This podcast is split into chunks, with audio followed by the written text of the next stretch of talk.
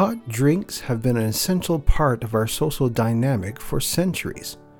From festive wassail gatherings in 13th century England to serving up hot flips in pubs and taverns all the way through to Tom and Jerry's of mid century America. Nowadays, warm drinks like toddies are often associated with our cool weather activities. This drink is almost universally connected to Charles Dickens's classic A Christmas Carol.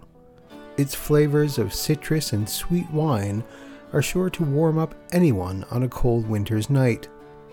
We're exploring the history and origins of the smoking bishop.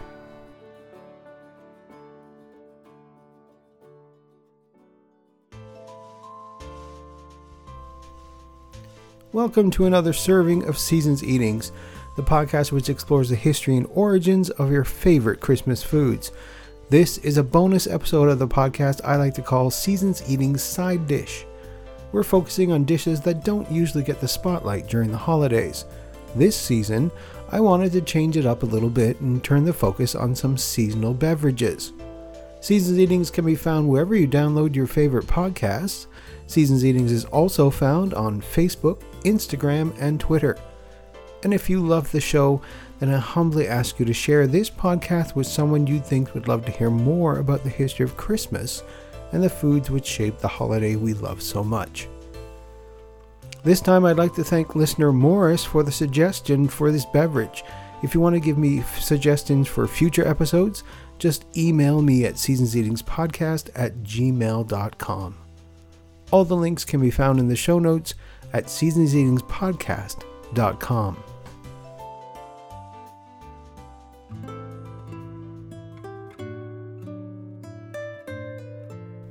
Various versions of mulled wine, like the smoking bishop, have been around since the time of the ancient Greeks. Hippocrates supposedly invented hippocras, a spiced wine with honey as a medicinal tonic, although historians say it's more likely that his name was attributed later. Recipes for hippocras appear in English cookbooks well into the 16th century. The Romans were probably the first to warm their wine during harsh winters in northern Europe. Their version contains spices we wouldn't consider using today bay leaves and pepper. By the Middle Ages, cloves, cinnamon, and oranges were more common additives. In addition to any medicinal benefits, they also helped to make the wine more palatable. The mulled wine of this era used either red or white wine. Incidentally, the word mull first appeared in about 1618 and meant flavored with spices. When it comes to authors and their affinity for boozy libations, Ernest Hemingway tends to get all the love. Being the season of giving, let's not forget to give some thanks to another literary great who has no lack of spirit, forgive the pun, for his classics Charles Dickens. The 19th century British novelist was well known for his knowledge of spirits and drinks, a fact further elucidated by his great grandson, Cedric Dickens, in the 1980 book Drinking with Dickens. Yes, there's a book all about Dickens and booze, and that's something to celebrate. The novelist and satirist doused his books with references to Victorian tipples, those both forgotten and living on today. That includes arguably the first holiday's most esteemed written work, A Christmas Carol. Published in 1843, this is the timeless tale of the original Grinch, the rich, greedy curmudgeon, Ebenezer Scrooge, and his journey through time with the ghosts of Christmas past, present, and future. That narrative subsequently leads to Scrooge's self realization that he's spent years being, well, a total Scrooge to his city, his family, and his undeservedly devoted employee, Bob Cratchit followed by a complete turnaround through which he becomes the embodiment of the Christmas spirit for the rest of his days. A Christmas Carol is also home to one of Dickens's more particularly well cited placements of alcoholic potations within his novels. In the story's final scene, Scrooge, feeling a surge of the Christmas spirit after his wild transformation, needs a holiday cheer inflected drink, and so comes to the wretched abode of poor old Cratchit, who's about to sit down to a meager holiday meal with his family. A Merry Christmas, Bob, said Scrooge, with an earnestness that could not be mistaken as he clapped him on the back. A merrier Christmas, Bob, my good fellow, than I have given you for many a year. I'll raise your salary and endeavor to assist your struggling family, and we'll discuss your affairs this very afternoon over a Christmas bowl of smoking bishop, Bob. Smoking Bishop is a warm mulled wine and port drink, sometimes known simply as Bishop. Out of all the mulled drinks around Christmas, this is one of my favorites. Bishop is made with oranges or sometimes lemons or sometimes both, with wine, port, spices, and sugar, which is according to taste. It received the name Bishop for its purple color, similar to a bishop's formal attire and smoking comes from the vapors rising when it's being mulled or heated. Jonathan Swift wrote the couplet Cook Quotes in 1738. It appears to contain the earliest mention of bishop in English. His poem consists of just four lines, so I'll give you the full version here. Come buy my fine oranges, sauce for your veal, and charming when squeezed in a pot of brown ale well roasted with sugar and wine in a cup. They'll make a sweet bishop when gentle folks sup. However, in the year that Swift's poem was first published, a recipe for bishop appeared in Sweden in the first edition of a cookery book by Kajsa Warg. In this popular book, which went into many editions, it's called in Swedish biskop, though in some later Swedish works the more German Bischof is used. As in Swift's poem, the drink is flavored with roasted oranges rather than the lemon mentioned in Cook's recipe. Although I've never seen any evidence that they were ever used in England, in the German and Scandinavian world, bishop is sometimes served from specialist lidded bowls made in the shape of bishop's mitres. A number of these have survived, the earliest dating from the 1750s. Perhaps bishop was adopted from the German speaking word and is not English at all. These extraordinary vessels indicate that the beverage had a high profile on the continent nearly a hundred years before Dickens wrote A Christmas Carol. The smoking bishop has largely been relegated to history, but its main ingredient, port, remains an iconic drink of the contemporary British Christmas. Chad Ludington, author of The Politics of British Wine, explains how port, a Portuguese fortified wine, became the drink of England. At the end of the 17th century, the English and the French were engaged in a series of tit for tat economic wars that created protective trade barriers on both sides, he says. Such conflict raised the price of French wines like Bordeaux or Claret, which had been the choice of a certain class of English drinkers since the Middle Ages. As the usual tipple became too expensive, buying it was deemed unpatriotic. English merchants then went prospecting for wine in other countries in southern Europe, says Ludington. They just continued down the coast, where their boats had been going to France. They found Spanish wines and Portuguese wines.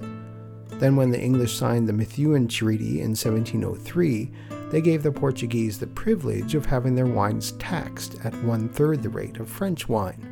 That secured port's place as a far more affordable middle class libation. According to Ludington, through the 18th and into the 19th century, British port merchants became not just shippers but producers as well. By the time Dickens' A Christmas Carol was published in 1843, Brits owned a fair amount of land in Portugal, which allowed them to control every aspect of production and shipping. At the same time, the peninsular import became a useful tool for newly moneyed Victorians, like Scrooge. Throughout the 19th century, there's this long process of new money coming in and joining the English aristocracy, says Ludington. Those who can afford to buy port store it in their cellars. What better expression of the longevity of your family than pulling out a bottle that is 30, 40, or even 50 years old? Port is the perfect wine for a mercantile elite that wants to convince other people that it's largely aristocratic, even when it wasn't. A short time later, after A Christmas Carol is published, you find this recipe from Eliza Acton's classic 1845 book, Modern Cookery for Private Families. Make several incisions into the rind of a lemon. Stick cloves in these incisions and roast the said lemon by the fire. Put small but equal quantities of cinnamon, mace, cloves, and allspice and a brace of ginger into a saucepan, and with a half a pint of water, let it boil until it reduces to one half. Boil one bottle of port wine. Then burn a portion of the spirit out of it by applying a lighter taper to the saucepan which contains it. Pour the roasted lemons and spice into the wine, stir it up well, then let it stand near the fire for 10 minutes. Rub a few knobs of sugar into the rind of a lemon, put the sugar into a bowl or a jug with the juice of half a lemon, pour the wine upon it, sweeten it to your taste, and serve it with the lemon and spice floating in it. A smoking bishop is certainly full bodied and made with port, a fortified wine. It is at the top end of the mulled wine spectrum in terms of potency. Although being made with bitter oranges and or lemons, it is also then sweetened to a preferred amount of sugar. I like it as it comes, tart and fruity, although I do, I do serve a smoking bishop to guests with a small bowl of sugar and a spoon so they can sweeten it themselves, as suggested by the 1836 recipe. In terms of quality and character, the monumentally aromatic and robust flavors of a smoking bishop hit the taste buds at the back and the sides of the tongue, leaving the tip and the center of the tongue devoid of any initial input into the equation. A sure sign of a hearty and mighty mulled wine, one which brings a rosy glow to the cheeks. In a later edition of the Christmas Carol, published in 1907, E. Gordon Brown describes smoking bishop with the following passage The drink is made by pouring red wine, either hot or cold, upon ripe bitter oranges. The liquor is heated and mulled in a vessel with a long funnel, which then could be pushed far down into the fire. And in an edition of Punch, published in 1848, they highly recommend it as a part of a satirical diatribe both egg hot and elder wine must yield in their elevating and invigorating properties to a good bishop. We'll dive into the making of this Christmas drink and some of the bishop's relatives after the break.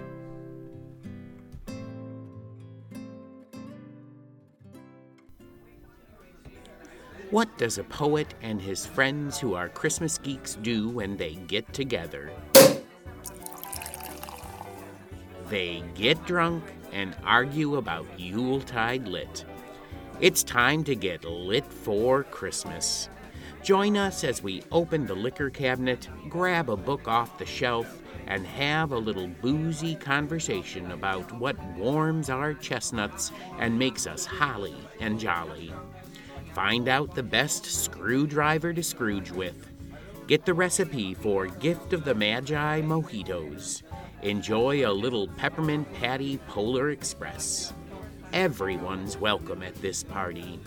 It's time to do some Jingle Bell jello shots and talk about the great, and maybe not so great, works of Christmas literature. Hurry up!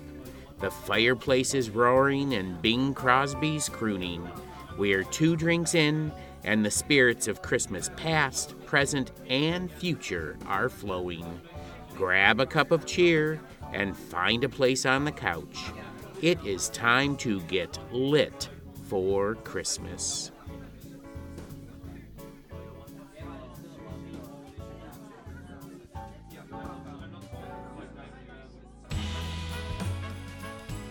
Don't you wish the holidays would last the entire year? Well, now it can. Head on over to mymerrychristmas.com where you can enjoy the holidays all year long. You can chat with other Christmas enthusiasts on any topic you can think of movies, books, cooking, decorating, anything. If it's about Christmas, it's here. Joining My Merry Christmas is completely free. But if you become a Premier member, you can enjoy extra bonuses such as a yearly Christmas card exchange and Kringle Radio, Santa's exclusive Christmas radio station. For only $19.95, you can become a Premier member of MyMerryChristmas.com for a full year. So head on over to MyMerryChristmas.com and start enjoying Christmas all year long.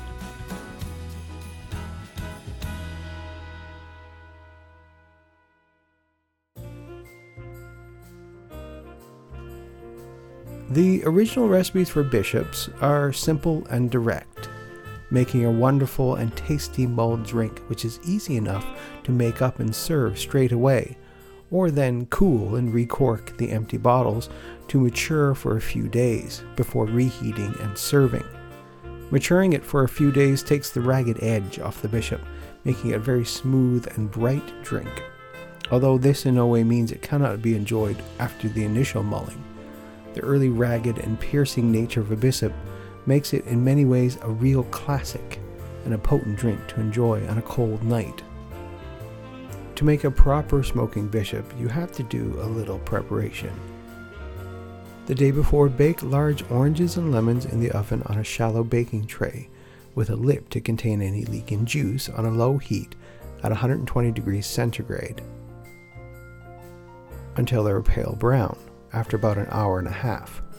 If any liquid leaks out from the fruit when baking, pour this from the tray into the bowl with the fruit and wine.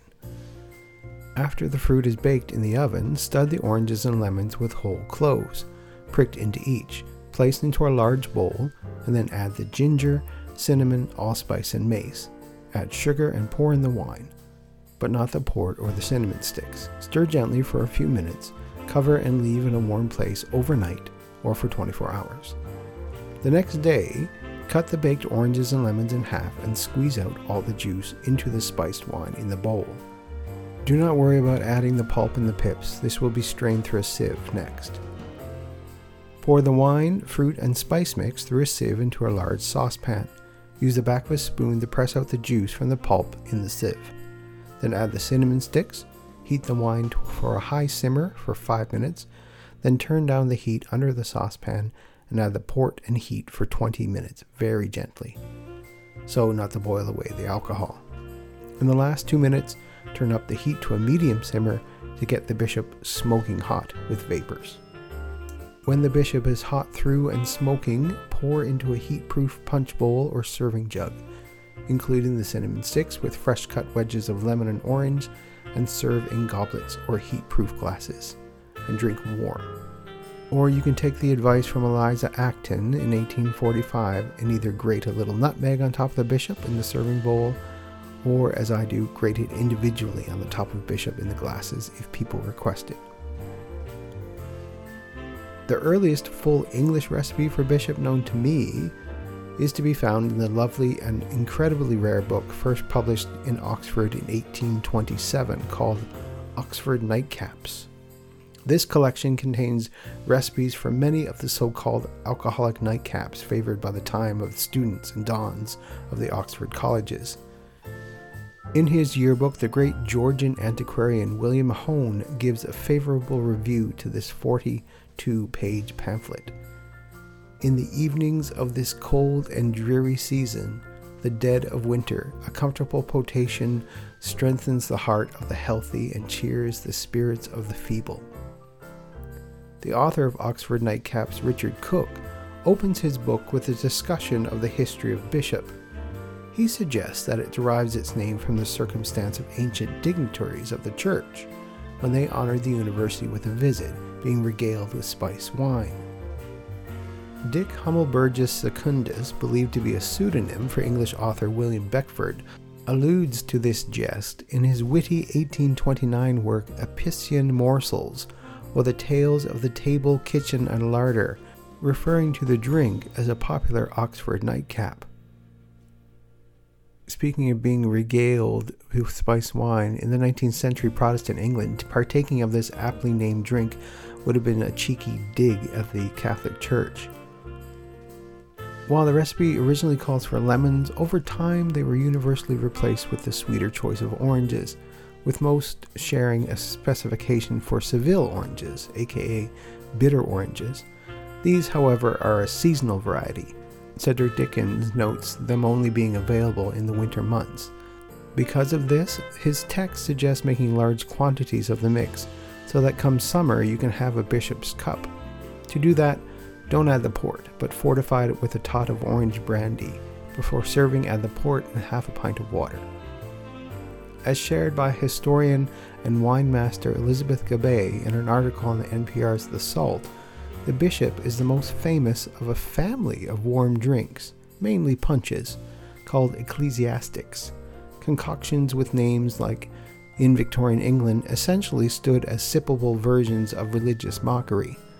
They were even served sometimes in a bishop's mitre shaped vessel, explains Gabay, for another level of ridicule. Lawn sleeves was made with Madeira or sherry rather than port to impart a satiny texture. Three glasses of hot calves' feet jelly were added. Cardinal was made with the same way as a bishop, but with claret instead of port. A pope was made with champagne using exactly the same method. Another variant called the cider bishop was made with, obviously, a bottle of cider, a pint of brandy, and two glasses of calves' feet jelly. It seems strange to us today to add melted calves' feet jelly, but this also appears in a number of other Oxford nightcaps, such as a Negus, Oxford Punch, and a Storative. At this time, this crystal clear, nutritious jelly could be readily be purchased in a prepared block from the butcher's. Published in 1843, A Christmas Carol and Scrooge's Serving of the Smoking Bishop also acted as a commentary on the era's class divides. Being a formerly underpaid bookkeeper with barely the means to feed his family, Bob would not have had the means to purchase port, even on such a special day as Christmas.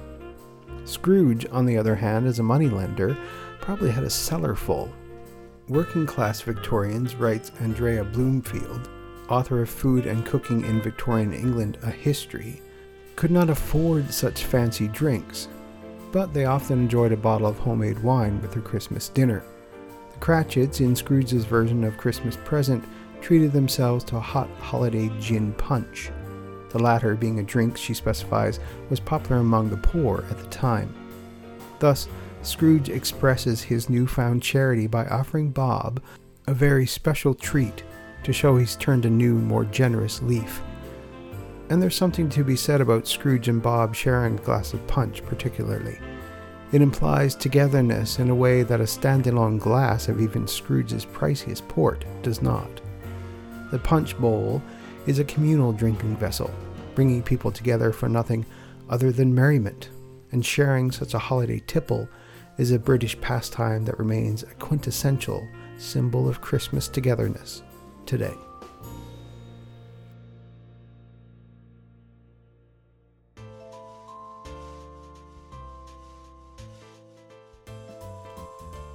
Thank you for listening to this serving of Seasons Eatings. Seasons Eatings is available on all your favorite podcast players. Please, if you can leave a review about the show so we can spread the Christmas cheer. And if you let me know you've left a review, I'll send you a Seasons Eating sticker as a personal thank you. Also, I would love to hear from you. Send me an email at seasonseatingspodcast at gmail.com to let me know how you like the show, suggestions for future episodes, or just to say hi. I know we all get busy, so even sharing the podcast with someone you know who loves Christmas would be a great help. And if you're feeling extra generous this season, you can buy me an eggnog. Head on over to seasonseatingspodcast.com and click on the little cup in the corner. Each small donation helps with the daily running of the podcast and is greatly appreciated. Seasons Eatings has great items for you or your loved ones this holiday season, so head on over to seasonseatings.com, click on the merchandise tab to find your next great gift. I'm your host, Glenn Warren, and thank you for listening and tune in again for another serving of Seasons Eatings. Seasons Eatings is also part of the Christmas Podcast Network. Whatever interest you have with the holidays, there's probably a podcast out there covering that topic. You can find Seasons Eatings with all the other podcasts at ChristmasPodcasts.com. Drop on by to find your next podcast addiction. All music for Seasons Eatings is under the Creative Commons license.